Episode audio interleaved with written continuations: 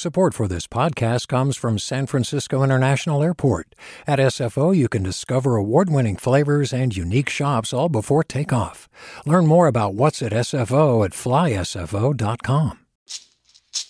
Hey, it's Glynn Washington from Snap Judgment. And if you love what you're hearing, and I know you love what you're hearing, please consider becoming a KQED member.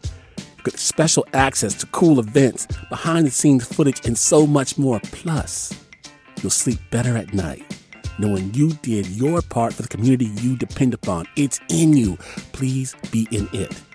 Visit donate.kqed.org slash podcasts to sign up now. That's podcast with an S. Thanks. From KQED.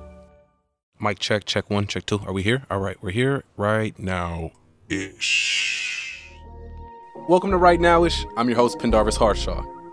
To tell you a story that impacted the world, we're going to do a little time travel. But physically, we're staying right here in the Bay Area. It's 1942. World War II is raging in Europe, and the United States has just entered the war. Three months after Pearl Harbor, a wire from the U.S. Maritime Commission started the W.A. Bechtel Company and five affiliates building a new shipyard nestled at the foot of beautiful Mount Tamalpais on the shores of San Francisco Bay. This $17 million shipyard in Sausalito would become known as Marinship. It was a huge contributor to the country's production of battleships. They built over 90 vessels, and we're talking huge boats, like Liberty ships and big tankers. These were the ships which turned the tide of war. What's usually lost in the story of war, manufacturing, and patriotism are the tales of the folks who showed up for work every day and actually tightened the bolts and twisted the screws and welded the warships. I'm talking about the thousands and thousands of black folks who fled the racist South just to encounter more of the same here in the Bay Area. This is the other American World War II story. 80 years after the start of the war, there's a new album commemorating these African American laborers and it's made with the voices of teens whose communities descend from these historic figures. A history that isn't really talked about in our classes, but it is a really important part of our history. Come get a history lesson through beats and rhymes, delivered by the young people walking on the hallowed grounds where it all went down.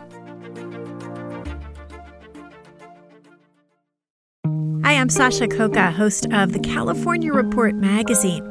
Every week, we bring you stories about what connects us in the giant, diverse Golden State.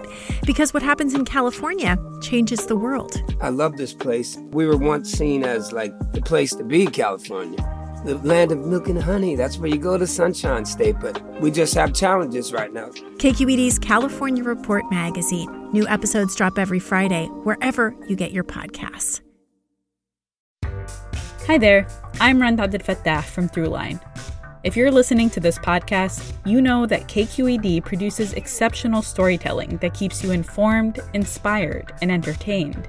Their podcasts cover issues from your neighborhood to the entire country and everything in between. Support this work today. You can help us continue to bring quality podcasts to your ears. Just head to donate.kqed.org slash podcast. That's donate.kqed.org slash podcast. The group is called the Marinovators, and their album is called A Way Out of No Way. It's a collaboration between hip hop educator Jahi and students of the XR libraries and performing stars of Marin. I recently got a chance to chop it up with five of the 12 young folks who appear on the album. My name's Kyrie Mitchell. I'm 13. I'm Dom Austin and I'm 14. Hello, my name is Sarah Alexis Williams. I'm 15. My name is Julia Cook. I'm 12. My name is Rohan Iyer. I'm 18. In the West African style, uh, this is something that we usually do toward the start of a conversation, but I wanted to just take a second and honor the name of some of the ancestors that you all read about in doing this work. Joseph James. Rodessa Battle. Reverend Leon Samuels. And with that, let's get into the history.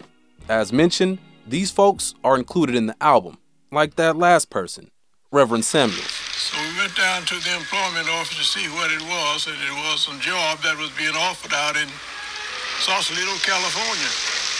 We accepted the job that day. It was on a Thursday, and on Sunday, we left for California. His story is similar to thousands of black folks who were excluded from higher paying industrial jobs in the South, so they migrated to the Bay, arriving in Marinship in Sausalito where they found hard work but good pay. As the young artists sing in their song, A Way Out of No Way. They left down south and they came to the Bay, make a way out of no way. The shipyard work was hard but good pay, make a way out of no way. The story of our people won't be hidden away, make a way out of no way. The massive influx of war workers created a housing crisis in the Bay. So was born Marin City, an integrated housing project for shipyard workers and their families. But it only accommodated a fraction of the workers. In fact, the bulk of black workers had to find housing across the Bay, which was hard because there were policies barring black folks from staying in a lot of areas. But for the black families that did get a spot in Marin City, a number of them stayed and established roots. Today, there are folks in Marin City's black community who are direct descendants of this lineage. And some of the students behind this album are personally connected, like Dom Austin. My great great grandfather actually worked on the Marinship. I know he was a he was a welder as well.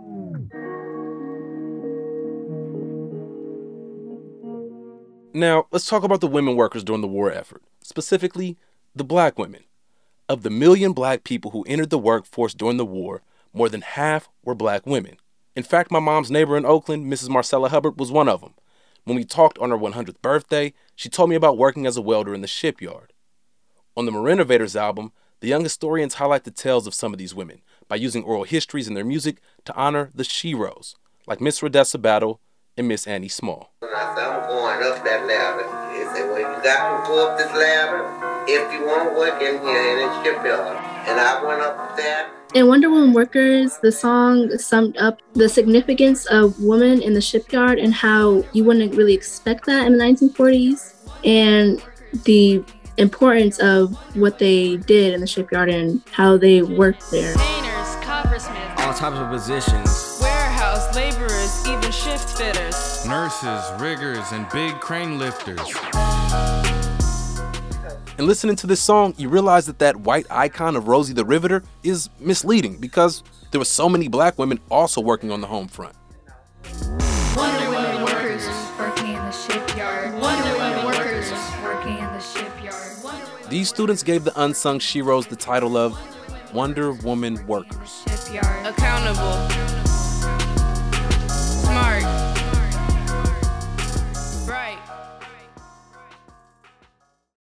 But the thing is, not everything was rosy at this integrated workplace. It was hard work for good pay, but not equal rights. The main union has for us a separate organization to which we have to belong. I found out that. This is Joseph James, a man whose name you should know. The due structure was the same, but the benefits were 50% of what uh, a white person would get belonging to the. And I said, I'm not going to put up with this. The spirit of, the spirit of Joseph James. The spirit of. Man, this guy was dynamic. Before he came to work in Sausalito Shipyard, he had a successful singing career. He sang on the radio, he had bit roles in Hollywood, and he was part of the original cast of Porgy and Bess. But when war broke out, theater opportunities shrank. So he studied welding and landed a job at Marinship, which is where he took on one of the biggest roles of his life. He took up the fight against the Boilermakers Local 6. See, at Marinship, all construction workers were required to join the union. But that union wouldn't exactly let black people join.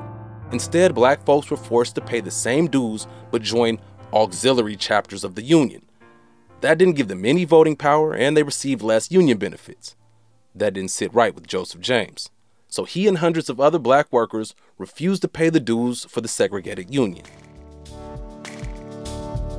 Joseph threw a protest with no punching in the party to help fund his court junction. Pressure on him, but he did not crack. And it fall flat and got his job back. The world isn't equal, we need improvement. The world is nowhere close to where we need it to be. Like there's so many issues going on down, but I'm gonna put my foot down and I'm gonna start this movement. I'm gonna start the process of something big. And that's what Joseph James did. Joseph James and 200 others got fired for refusing to pay member dues to the segregated auxiliary union. The next day, even more workers walked off the job to join those who were fired.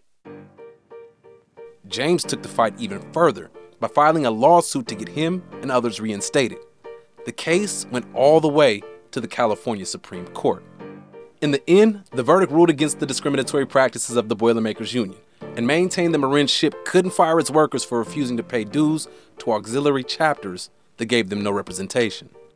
This laid the foundation for tackling other discrimination cases in unions and the workplace. And Joseph James' fight for his people didn't end there. He co founded Marin's first NAACP. These students say that this wasn't the history that they got in their Marin schools, but in learning it now, they see the importance of sharing it. I think it's a bit shocking when you really think about it. You don't really think about like who did it.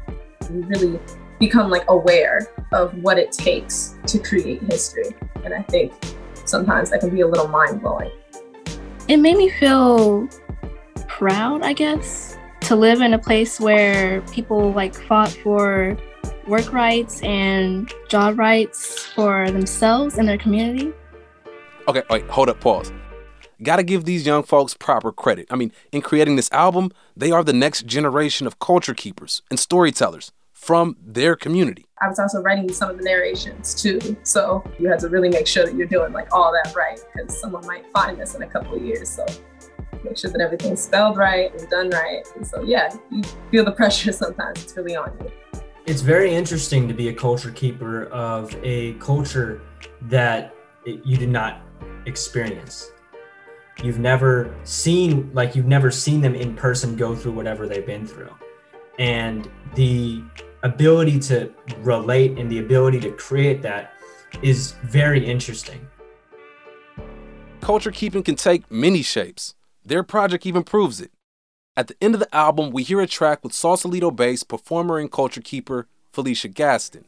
She's calling for a memorial for these black workers. It needs a sculpture, it needs statue, it needs a, a ship, it needs some major identification when you come in to say, Welcome to Marin City, and so people can recognize the workers.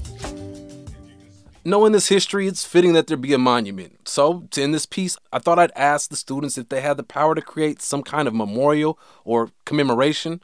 What would it be? Maybe it could be like one side where Joseph James and some other people were fighting for their rights, and another side where um, the woman in the shipyard are welding. I would like go to some meeting with Governor Newsom and and like Fourth of July, how we'd have a parade. We should have a parade for the people working at Marinship. For me, I'd love to see the music by these young people put into a public monument so that the songs can play for visitors to Marin City or the shipyards, so that they're never overlooked again.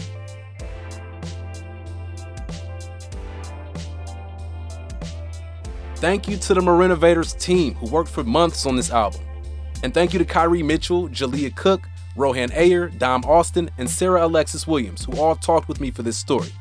Good luck on your studies and in your craft as young artists. Also, hats off to MC Jahi, who worked with the young creative historians to make this album. There's a virtual reality aspect of this project where viewers can enjoy the immersive experience of this story. Check out XR Learn on Instagram for more info on that. And for more information on Marin City history, check out Marin City 80, the number 80, on Instagram. And to listen to the album Way Out of No Way, look for it on Spotify or Apple Music.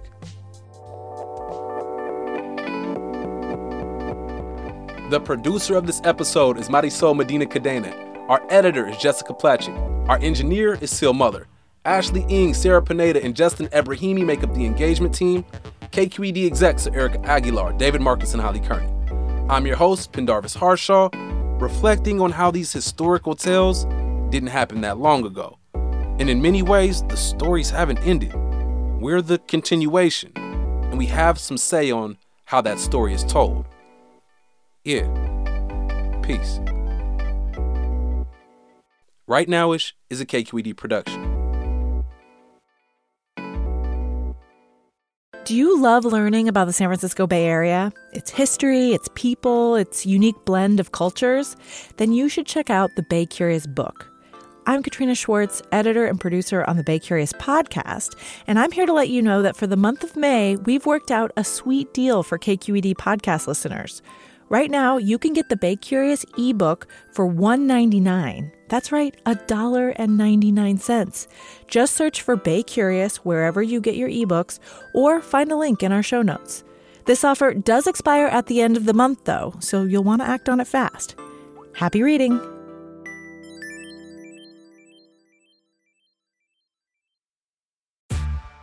Hey there, this is Brittany Luce from NPR's It's Been a Minute. KQED's podcasts like The Bay, Bay Curious, Mindshift, Right Nowish, and more all tell the stories of the Bay and beyond with reliable, human centered journalism. They aim to inspire, make you think, entertain, and expand your understanding of the place you call home. Here's how you can support podcasting at KQED. Showing your support is easy, and you can join Brittany in supporting KQED Podcast too at donate.kqed.org slash podcast. That's donate.kqed.org slash podcast.